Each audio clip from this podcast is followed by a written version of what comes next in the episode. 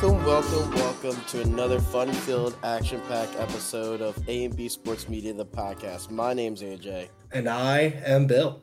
and let's get right into the news. Yay! Okay, so 1906. This is on February 23rd, 1906. Tommy Burns beats Marvin Hart in 20 rounds for the heavyweight boxing title. No eight, no uh, organization, no nothing. It's just some random heavyweight boxing title.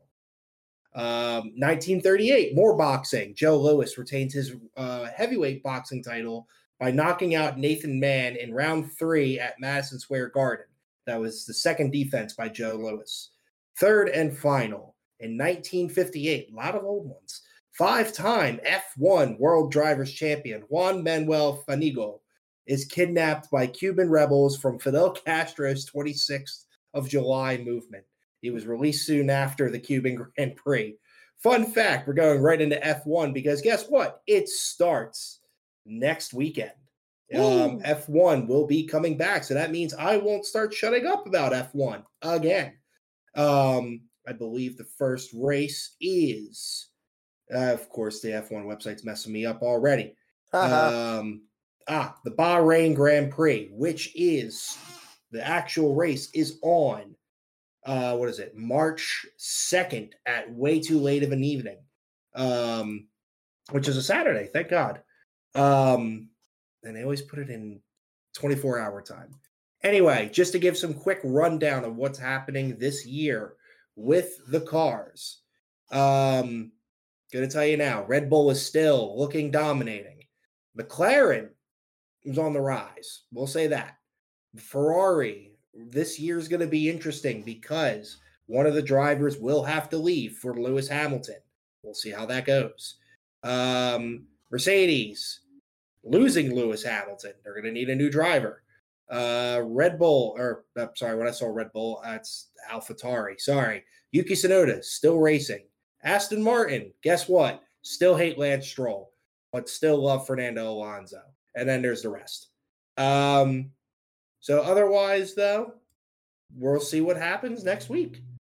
Yeehaw. Moving on from there, we're going to go right into the Sixers, who are currently 32 and 23. With Embiid's injury, uh, they've been playing okay.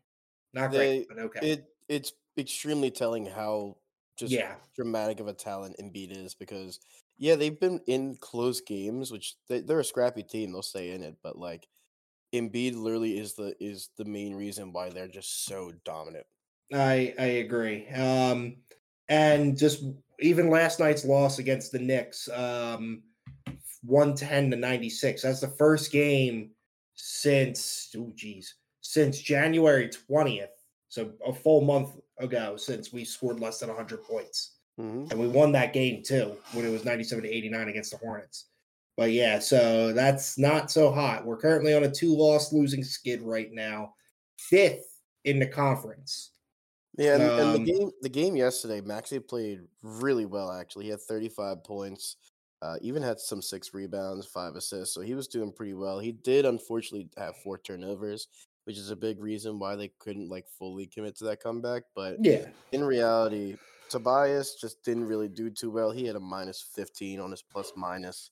Um, hell, buddy, he he's been our our three point shooter that we've been missing for years Yeah. but just not enough. He had 14 points. He was four for 9 Mhm. Um, so honestly, I kind of expect him to get back into the swing of things because he was on fire before the All Star break. But yeah, I think it gives give it a little bit of time. It'll be all right. But it's Yeah. not good though that we've we were third for the majority of the year so far, and Mhm. now dropping down to fifth. Well, Good next- news is we still have time. It's only in the middle of or the end of February. There's still the entire month of March and April. So we will see how the Sixers go as time moves on.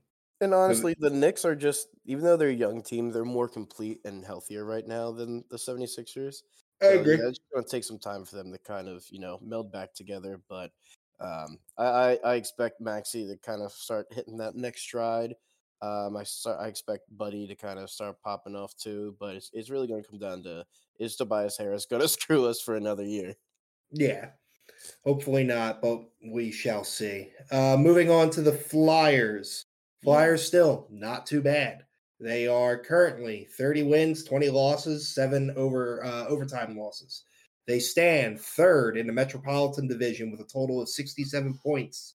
Um, which, good news, Capitals and Devils, which are fourth and fifth, tied basically, are at 60. So we have a pretty comfortable lead for that third place spot for right now. Yeah, Overall, though, the Flyers are currently on a one game winning streak, winning um, two days ago on Wednesday uh, against three to one against the Blackhawks, breaking a three game losing streak. They will be playing tomorrow against the Rangers, and hopefully they could pull out on top on that one, which would be huge because that's the number one team too. Mm. Um, in the Metropolitan Division, but that's still Bruins, I think.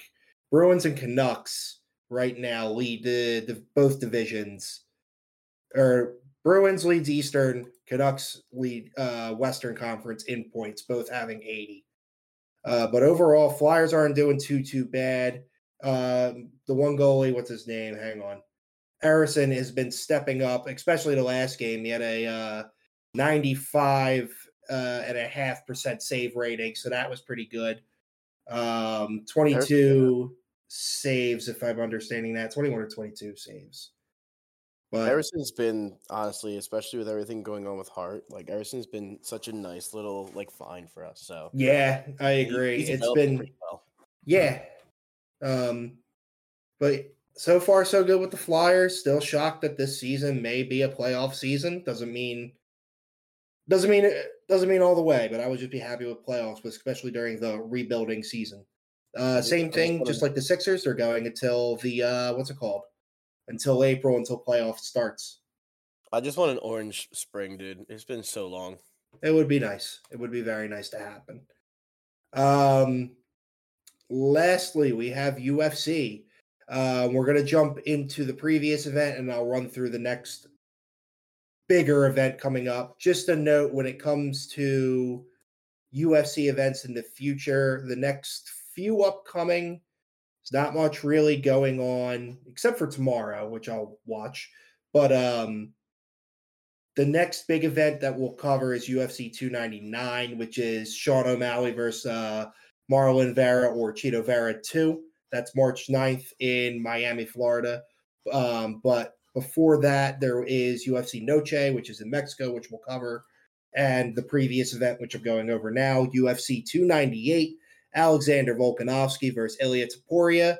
This was held in the Honda Center in Anaheim, California on February 17th at 10 o'clock Eastern Standard Time. Don't know why I went with the time. Just to run through some early prelims, not early prelims, I'm sorry. Um, some prelims notes, just real quick. Performance of the night Zhang Mingyang versus Brandon Ribeiro. Beautiful combination for a knockout. Deserves his performance of the night. Good for him. Uh, props to Junior Tafa for stepping in. So get this. There were two fighters. Yeah. Junior Tafa and Justin Tafa. They are brothers. Justin Tafa was supposed to fight in the heavyweight division against Marcus Marcos Rodrigo de Lima, ranked 15th for the heavyweight uh, heavyweight division. Unfortunately, the week of, he got injured. Who did they sub in for him? Who? his brother Junior Tafa. That's about it. Sadly, though, Junior Tafa got knocked out, uh, technically by strikes, but he was basically leg kicked into the ground and then lost the fight, which honestly kind of made sense because Junior Tafa, I think, is like five and one. Sorry, he's now five and two from the loss. So yeah, not much there for him. Yeah. Uh, lastly, on the prelims. Fight of the night: Amanda Lemos versus Mackenzie Dern. It was a nice fight to watch. Pre uh, main card, going through it quickly because there is a lot of what ifs now. Um, middleweight bout: Roman Kopylov versus Anthony Hernandez. This was the first fight, middleweight division. Anthony Hernandez was ranked 15th.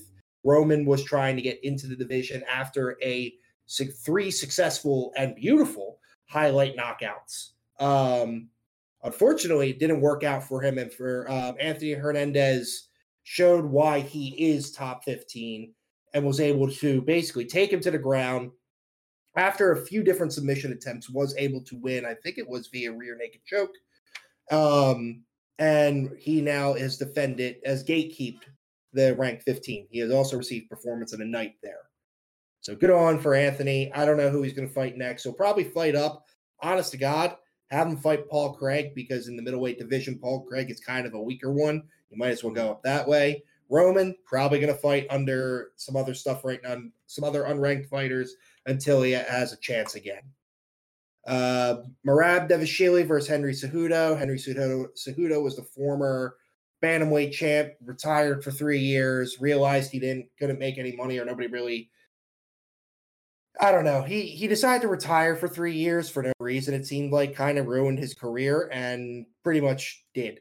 Um, he fought against Aljamain Sterling, lost, and now he fought his teammate Merab Devashili and lost in even more spectacular fashion. Um, he was out wrestled. He was out uh, cardioed. It, it, just didn't happen. Merab won via decision. Merab will be fighting for the belt after O'Malley and Vera.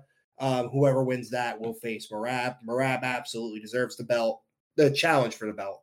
Um, excellent cardio, excellent wrestling, excellent everything. The only thing that is wary is his striking. He does get open sometimes. Moving on, welterweight division, Geoff Neal versus Ian Garry. Ian Garry won via uh, split decision. It was a closer fight than most people expected. I could have seen it going both ways. Props to Ian, though, for winning. Props to Geoff, though, for giving him a very good fight. Um, overall, Ian now is at least, I think he's top mm, eight or nine now. Sometimes the rankings, even if you do win, you don't get that number right away. So Ian now, weirdly enough, fought the ranked eighth fighter and is now sixth. Don't know how that works with UFC rankings. That's crazy. I don't get it. But good news is, honestly, if he wants to fight somebody, he could fight either Colby, beat the shit out of him for the top five, or if they want to give whoever Leon isn't fighting, he can fight one of the other top five. Uh, Gilbert Burns is fighting somebody else, so that is not a, an option. So it's either Usman, Bahab, Belal Muhammad, Shavkat, or Colby. So we'll see which one he gets. Joff, Joff can fight really anybody lower than him and defend his position where he's at. He'll be fine. Yeah. Moving on to the last uh, two more. Co-main, Robert Whitaker versus Paul Costa. Fan fucking tastic fight from beginning to end. Um, Whitaker came out with intensity like he used to and showed that he still has that high level fighting. He's still ranked three. Um, he was showing that he still can keep up. Paulo Costa was off for two years. Now, that does not mean, though, he's slouched because I was genuinely surprised because I've seen ring rust on some people come out. Colby mm-hmm. Covington is an example. Paulo Costa came out like no time is gone. Still strong, still dangerous, has a hell of a chin.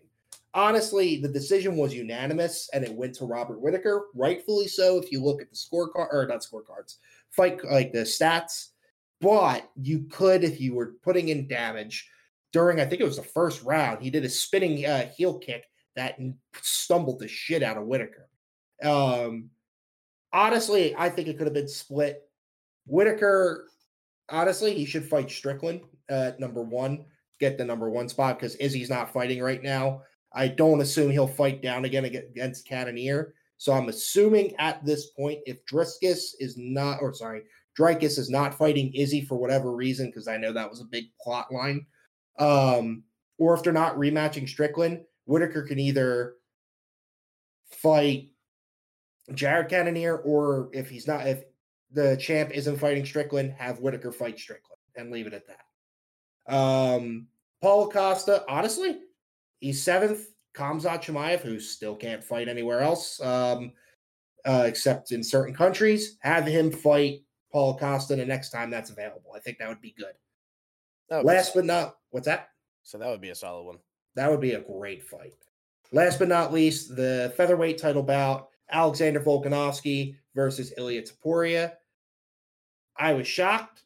I was bamboozled. I was mesmerized. This was a great fight for the two rounds that it was the champ, Alexander Volkanovski, Alexander the Great, the man that has reigned over the featherweight division for a couple years, has finally been dethroned. In the second round, at three minutes and 32 seconds, he caught a mean, mean right hook into the jaw and went slumped. Ilya Topuria from Spain and Georgia, the country, um, has now taken over the featherweight division as champion. So God bless Ilya, or uh, well, yeah, God bless Ilya for the win. I don't know who he's defending next because he's kind of just trash talking all the older people in the division, talking about Holloway, Ortega, uh, Movsar, Evloev. I don't know who he's going to fight. I don't know who he wants to fight. A rematch is also a possibility because Volkanovski has been the reigning champ for so long, but I think he needs a break. He's just been knocked out twice in rapid succession, to like four or five months between each other. From Islam Makhachev to a head kick to this to the head the headshot. So that's yeah. two big blows to the head. I think he should take a nice little relaxing time and then go back into the go back in. Let his brain literally recover. I agree.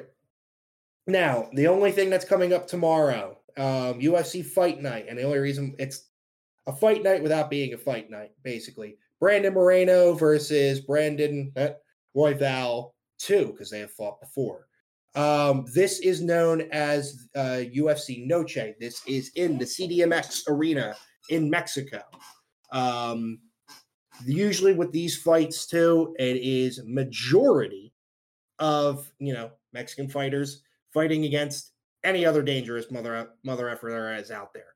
Um, not going through everybody, but I do want to go to the early early prelims because we have to bring up our guy, even though he's not our guy as much anymore. Muhammad Naimov. I've brought him up multiple times on this uh, podcast because he was on the rise. He is known as Hillman. He is 10 and 2.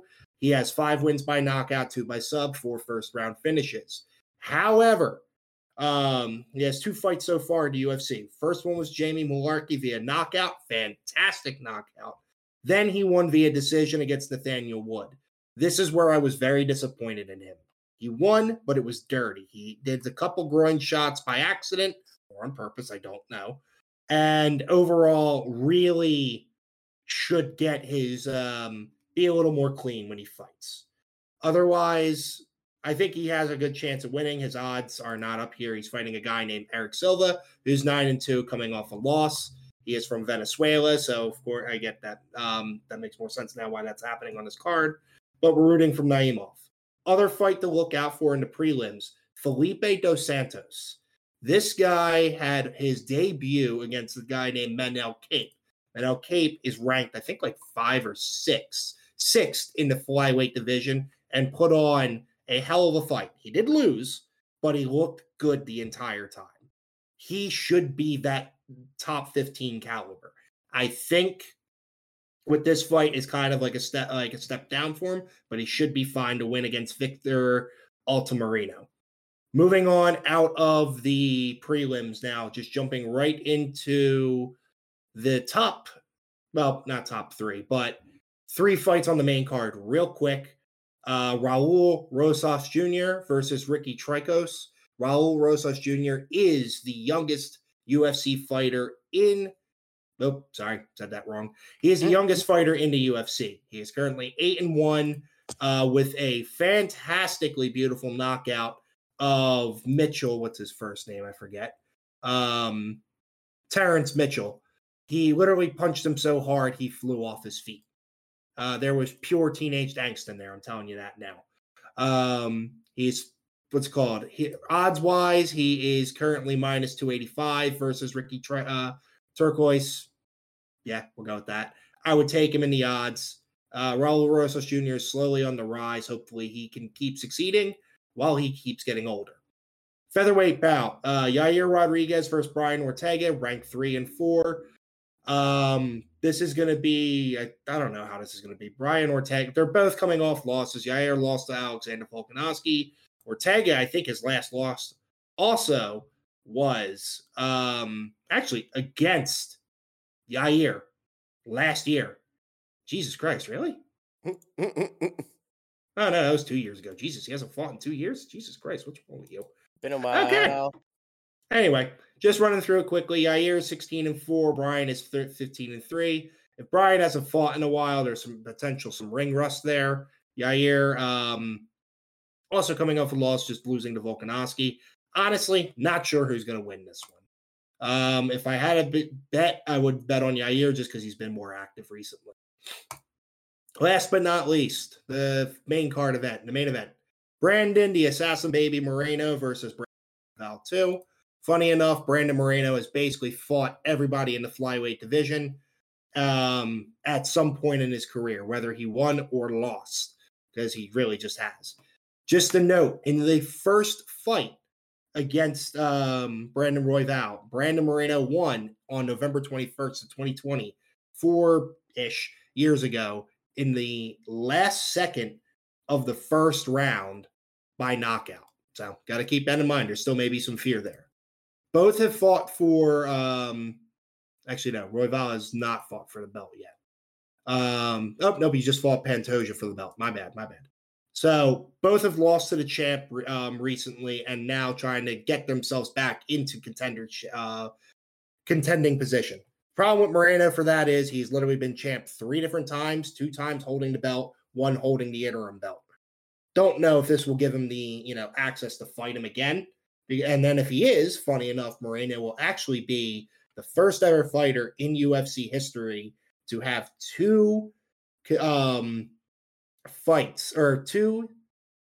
The, he's going to be the first person to fight the same opponent four times because he's fought Deiveson Figueiredo four times and eventually will fight Pantoja four times. How about that? Um, I'm giving it to the Assassin Baby. He's at minus 12 or minus 250. I think it's either win or submission. I don't think this is going all the way. I mean, his name's Assassin Baby. That's that's clear. Win. Yep. This is the guy. This is the guy I always wanted to see live, which I did when back to him regaining the belt the first time against Deiveson Figueiredo in January, not January, June of June of 2021. Jesus Christ, it was that long ago. I went to Arizona to see that. Huh. But that is all I have on UFC and all other sports. AJ, take. Woo! Um, I am going to be bouncing around a little bit. I know uh, we already kind of hit basketball, but there's a story that's that's been going on the, the past week, and it's so funny. As a Phillies, uh, not Phillies, as a, a Philly fan, everyone knows how bad Doc Rivers is, even if you don't really watch basketball or don't really understand too much about what's going on. Doc Rivers is terrible and it's synonymous with being a pain in the ass. So, obviously, he got a he was originally like a, an, an analyst, uh, pretty much like a, pretty much a, a talk uh, a host on a lot of the TV shows, um, even sometimes for a few games. Um, and halfway through the season, the Bucks fired the coach and then hired um, Doc Rivers. All of Philly knew exactly where this was going to go, um, and it's pretty much gone the exact way we thought, where they would be leading so many times just because there's no like genuine like drawn play calls. There's like no creativity. They and they consistently lose leads in the fourth and the Bucks are still good because of talent and talent alone. But Doc Rivers consistently hampers any talent, and it, it shows in every single team he's at. But he uh he pretty much was on um Sirius XM NBA radio uh and he was talking more about like um how he got into the head coaching job and everything like that and he was saying how he was skeptical and he even told the, the this is an exact quote he says i told them the bucks ownership i don't understand why you're doing this I, I figured this is what you were going to bring up mm-hmm. I, I am just and, like how if he's even confused why are you even going to go with well it's he consistently throws everyone under the bus and consistently paints it as it's not him and there's been so many memes about this now. Like, for instance, someone tweeted they're like Doc Rivers uh, was quoted today. I told Robb Stark, don't don't trust the phrase. Like they're gone, they're gonna get stabbed in the back. I don't know. It was just something about that, and it was those types of memes where it was like he was consistently be like, hey, like listen, uh, Luke Vader's a, a bad guy. He might be your dad. Like that, like that kind of stuff and it's it's so funny to watch this man consistently do this shit. And um, actually, one of his previous players, he used to be on the, uh, the Sixers, was JJ Redick, and he was uh he was pissed off. He essentially like went on a tirade on um uh pretty much with Shannon Sharpe and uh uh he he pretty much was his exact his exact quote was it's always an excuse. It's always throwing his team under the bus. When are we gonna call it out? He was, and he like legit was like extremely pissed off, and rightfully so. Like he's actually played with Doc Rivers for I think three of the four. I might might be four teams. Like he was on a uh, team coached by Doc Rivers, and he, he's consistently seen this. Like he's he's a guy who's 15 seasons as an NBA player. Like he's a, a seasoned vet, and he knows exactly what he's talking about. Honestly, like watching JJ, um, it, it kind of gets me more caught up in like how basketball is like maneuver, like the strategy behind it. But dude, he is Doc Rivers is all of Philly. Honestly, is um loving what's happening here in, the Bucks. Oh, absolutely. Doing it because we're like all Milwaukee fans are like Philly fans know exactly how we're feeling right now, and we're like, "Yep, we do." Um, but that's pretty much it on the NBA side. Outside, I thought that was a funny story because Doc Rivers is crazy. But um, uh, just for more Philly pain though, the Water Dogs, they're the the cross team. They actually won the championship series last year, and then they came to uh they came to Philly they got to they got to the championship series again. They had a two series lead or two game lead in the series. And then not only that, but they had a two goal lead and in the final 2 minutes lost that lead and then lost in OT. So now Philly has not only lost in football, in and in baseball, and in soccer, but adds adds some lacrosse to it too in in the championship game in less than a year, actually. So I wanted to bring that up because if I'm feeling the pain, everyone gets to feel the pain. That's fair. Um, did they? So I didn't even know there was a PLL. I mm-hmm. knew there was the MLL, the Major League Cross. Mm-hmm. The, the, only reason I know that that's a, a thing is because another Philly team lost in the championship series. Fair um, enough. Also, before we get into more baseball and football, I do want to give a shout out to good uh, Flyers legend Claude Giroux. Even at 36 years old, he's like statistically one of the best players in the NHL. He scored 151 points in 152 games since leaving Philadelphia, and uh, he, by all stats, he's still one of the best um, forwards in the game, and it's it's absolutely insane. There's another. Oh my god! What? So I'm sorry, I was wrong. I was doing more research because I couldn't remember that I'm thinking of, which is known as the Philadelphia Wings. Um, so that's not even a part of the MLL, the Major League Lacrosse. That is a part of the NLL, the National Lacrosse League. So now we have the PLL, the MLL, and the NLL. That's a lot. Too many L's. I'm not about it. That's I'm a baseball player. We don't like lacrosse anyway, so that's a lot. yeah, we, but um, this, was, this was founded 38 years ago, so I'm I'm trusting the law. So we're starting off baseball with a very funny story. And yeah, if anyone knows who Zack Greinke is, this is going to be a funny story for you. So Zack Greinke, he's uh he's a veteran pitcher.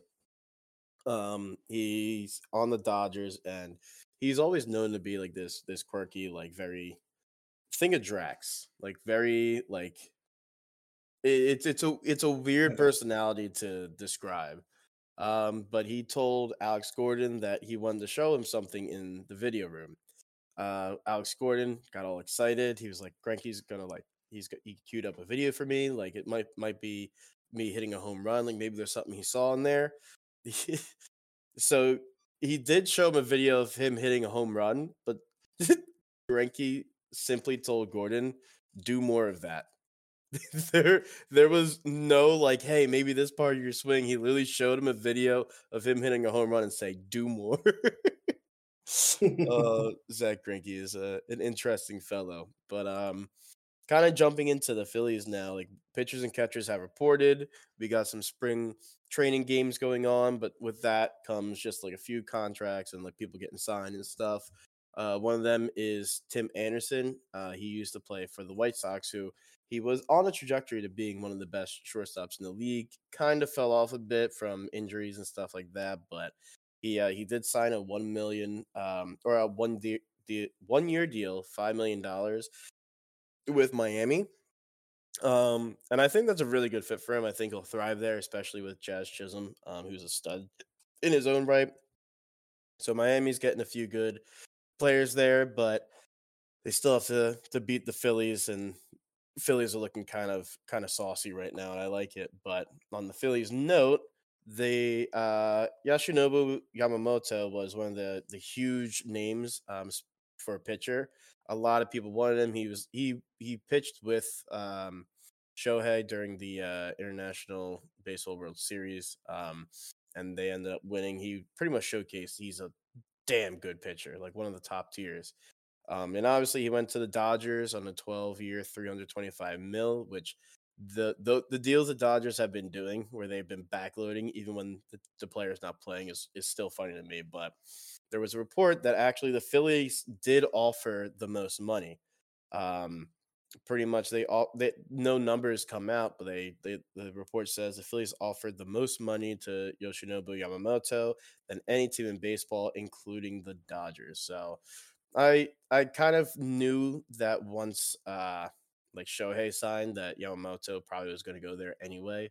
Um, just because you know going into a whole new um, like country and just having like someone familiar with you is is gonna make you lean more towards going to that team.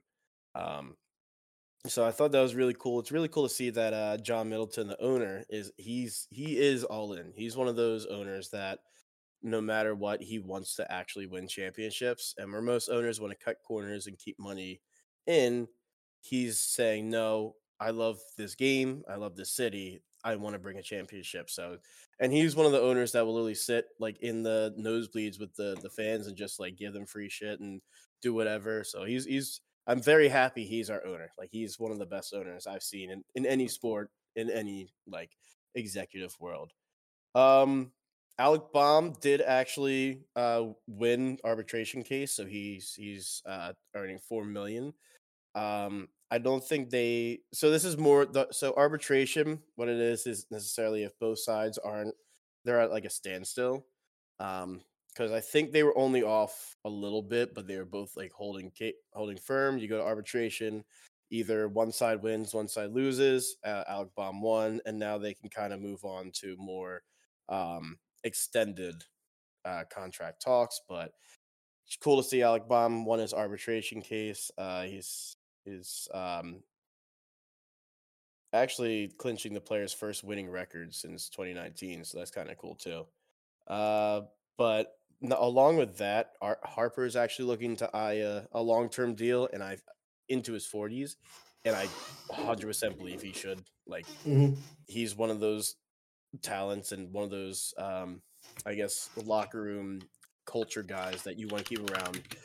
Even like when his prime is gone, he's still going to be a valuable asset on the field and honestly in the clubhouse too. Because Rhys Hoskins is gone, which is definitely going to hurt the clubhouse culture, but sometimes that's just how the business is. He got a good yeah. deal, but it hurts. Um, not only Harper though, the Phillies are looking to sign Wheeler into a more long term contract. So I'm actually very curious to see how that goes. Um, just because pitchers, when they, it's as long as you are consistently good with like how you, the health of your arm, how you maintenance everything. Like Justin Verlander has been a, a top tier pitcher for the past like 10 years and he's in his 40s now. So he even won a few rings. So I'm curious to see how that contract talk works, but um that's pretty much the big names. We did actually sign Whit Merrifield, who honestly is a really good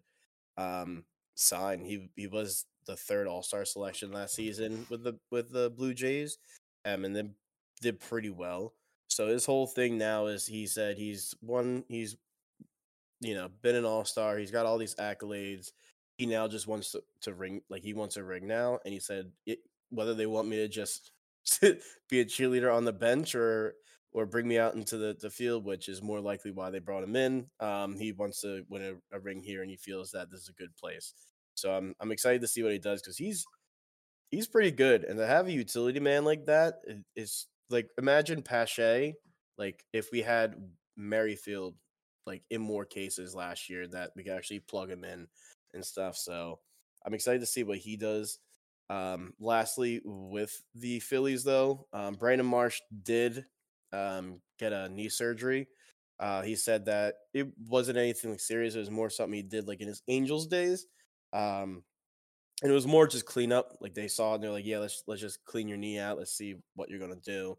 He's expected to be out three to four weeks, and he himself says he'll be ready for opening day. So that's good to see. He might actually be a little faster because for those who know, getting your knee cleaned out, like yeah, it, it's a process that sucks, but your knee feels significantly better. So he might actually have maybe a little bit more power, a little bit more like mobility. So we'll see what he does. Moving on to uh, football because there's some a lot of fun things going on there. Obviously, the Super Bowl happened. Uh, Chiefs did win uh, in overtime. Ha ha, 49ers. Ha ha, ha ha ha. Talk all that shit. Can't even win a ring. Oh yeah, Um, we never did. This is the post Super Bowl. This is the post Super Bowl. I just realized. Um, Yeah, huh, yeah, the 49ers lost. What a shame. No, no, boo hoo. uh, there's so many Deebo Samuel crying memes came back. Like there was, I I love it. That's the biggest crybabies and the biggest like crap talkers losing in that fashion is beautiful. Um, but so Mahomes obviously like he didn't he didn't really have that great of a game. Like no one really did, but Mahomes was the the the variable that that is the reason why they won.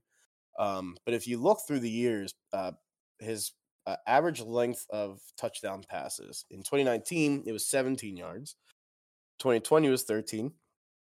2021 eight and a half. 2022 four and a half. 2023 3.9. So that means that this man is throwing four yards, averaging like for the, tou- the touchdown throw, which is crazy to me because you watch those games and it, clearly they don't have the huge explosiveness that they've had in, in past years, and obviously they don't need to do that. But it's very funny how this man who is is touted as maybe the great one of the greats and objectively he is he's at I would say honestly a top 5 in in history of the game right now just with talent and how much he's done. Um but it's funny to see that now like his average touchdowns are literally a check down. So a lot of people are talking uh crap on that but to be honest if you can't stop him even doing that then he, he's too goddamn good. But on the 49ers side, I actually I told you this a little bit ago, but I want to bring it up for the podcast. In 2017 NFL draft, in which they held the second overall pick, the 49ers did not study Patrick Mahomes because they believed they would be able to sign Kirk Cousins during the 2018 free agency and reunite him with Kyle Shanahan. Those plans were scuttled when the Patriots uh, offered and traded Jamie Garoppolo to the 49ers in October of 2017. But the one QB the 49ers did trade up to get in the 2017 draft was CJ Beathard, whom they selected in the third round, 104th overall. Beathard eventually left San Francisco, signed to Jacksonville, and in return, the 49ers got a compensatory 2022 seventh round pick that they used on Brock Purdy. I find that story genuinely cool because it shows you that it it really is like a butterfly effect in a lot of things. Like one small change, if they sign Kirk Cousins, they don't get Brock Purdy. If um uh if Beathard doesn't leave, they don't get Brock Purdy. Like it's it's it's such small things that like always stack up into these cool things at the end that when you look back you're like wow that's crazy that all of these i guess puzzle pieces came together but i wanted to bring that up because i thought that was a cool story um now to the truth of it first 27 starts with the 49ers both of these players have 21 wins six losses. Uh, both players were 67.7 complete percentage rate the other one 67.2 both players 248.9 yards per game the other one 246.9 so only a two yard difference. Both players uh, 48 touchdowns 14 interceptions the other one 40 touchdowns 24 interceptions and one uh, one qb has a passer rating of 110 the other 97 can you guess who those two players are that are extremely similar bill No, I can't because I don't know. it is brock purdy and jimmy garoppolo I would have gotten Purdy, but I don't think I would have gotten. which is extremely crazy to me because with all the the hype that Brock Purdy's getting, Jimmy Garoppolo was doing almost the exact same shit. um, so I still do think Purdy is probably a top 15 QB in the league, realistically. Like, yeah, he's getting carried by scheme and the absolute talent, but he's he's had some nice throws. He he does kind of maneuver the pocket pretty well. Doesn't have a can of an arm, but he know he's he's putting it where he needs to go. So I, I with all the slander, and I'm also a big fan of of talking shit, especially against Brock Purdy, but I do objectively know he's he's a pretty decent QB, and I think that the 49ers are going to be good. Maybe not building around him. He's one of those QBs where it's like you're not going to win with him. Well, you can win with him, but he's not going to win you it, if that makes sense. Yeah. Um, a very fun thing that's happening at Lincoln Financial on July 31st is uh, we actually got a soccer game, or shall I say, football game. Um, it's Lincoln Financial will host Arsenal versus Liverpool, which honestly I I might go to. That's actually yeah, no, that actually sounds a, like a lot of fun. That's a solid like matchup. So I thought that was really cool. Um, I, I, got a few more things to go through before I get to the really crazy stuff. Actually, only one more thing.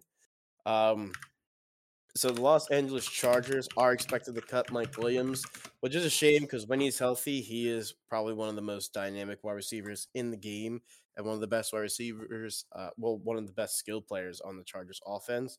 But that's his issue. He is consistently never healthy. So they're expected mm. to save 20 mil cap space. Uh, the cap uh, budget for the whole NFL went up 30 million to 250. So a lot more people are getting uh, cap space, and the Eagles right now are looking at a solid 30 mil. And there's a whole bunch of moves they could do to get it up higher too. But speaking of the Eagles, so Craig Carton, who I'm pretty confident he's also a Giants fan, so keep this in mind. Um, FS1's Craig Carton says he knows the real reason for the Eagles' collapse last season. He says it is a problem that would splinter any group of men, any group of men. It is a real significant problem and it cannot be fixed. I will tell you that. I'm not going to say anything more than that. It will be very interesting to see if a high profile player will be with them next season. He said this on live TV, and everyone was like, Well, that's kind of fucking weird that you told us literally nothing and you stirred the pot. And immediately, a lot of people, a lot of, well, uh, you I mean, outside of 94 WIP, which I think is now just TMZ for Philadelphia sports. And I, I if if AJ Brown does leave, I will wholeheartedly blame them.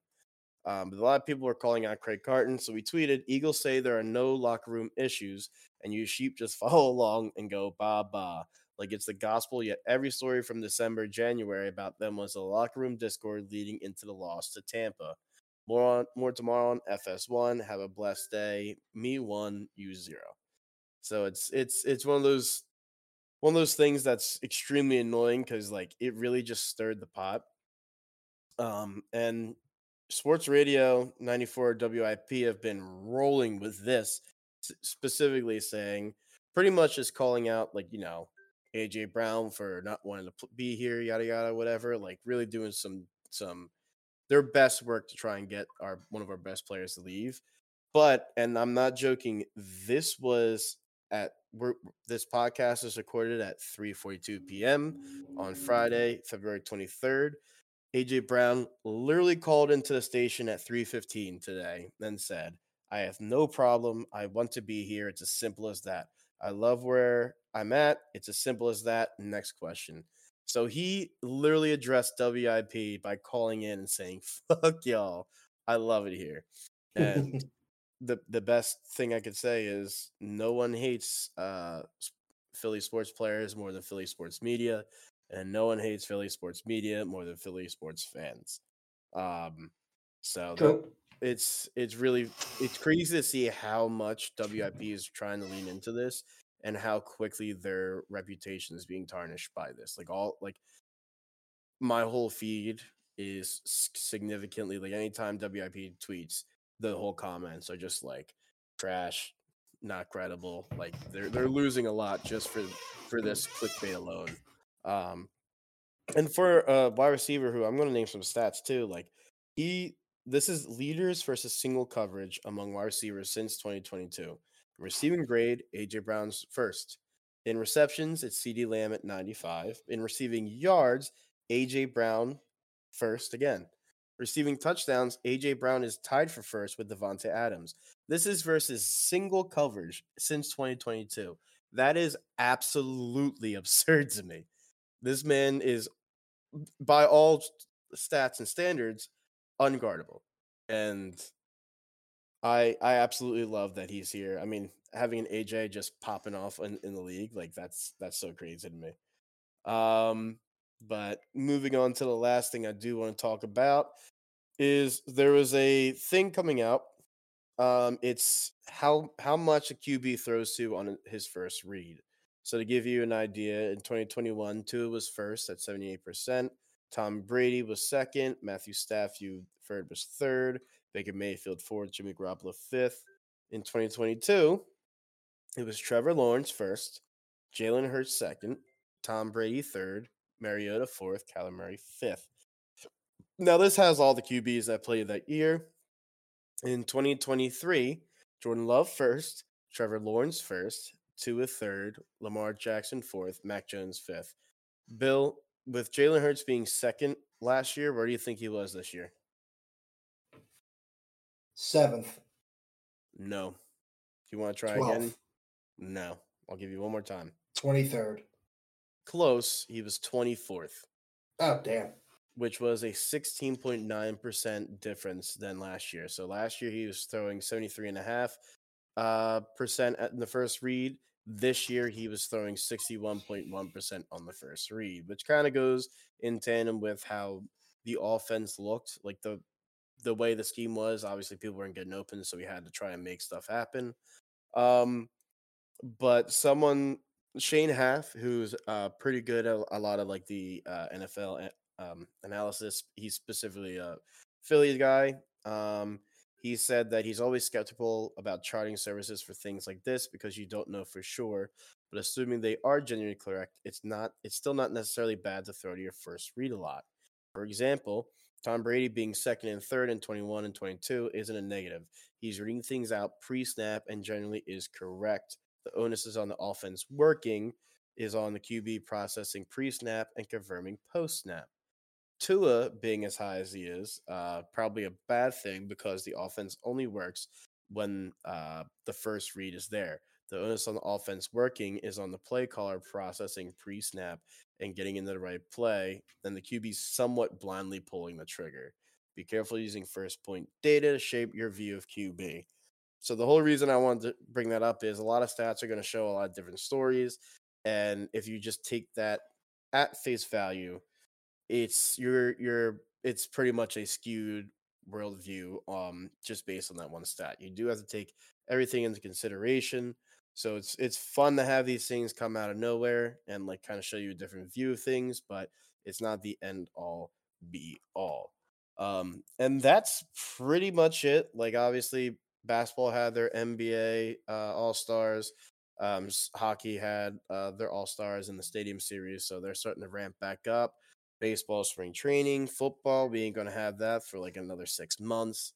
Um, so that's pretty much everything I got. But please, please, please, please follow us on Twitter at AB Sports Media or reach us via email, um, Bill and AJ Media at gmail.com. We would love to talk to you guys. Love to kind of, you know, interact with everybody. Uh, have the uh, pretty much any of our listeners. Even we'll read your questions on on the podcast and kind of go from there. But um, with that being said, my name's AJ. And I'm Bill. And thank you for listening. Now go enjoy the weekend. Get. Get.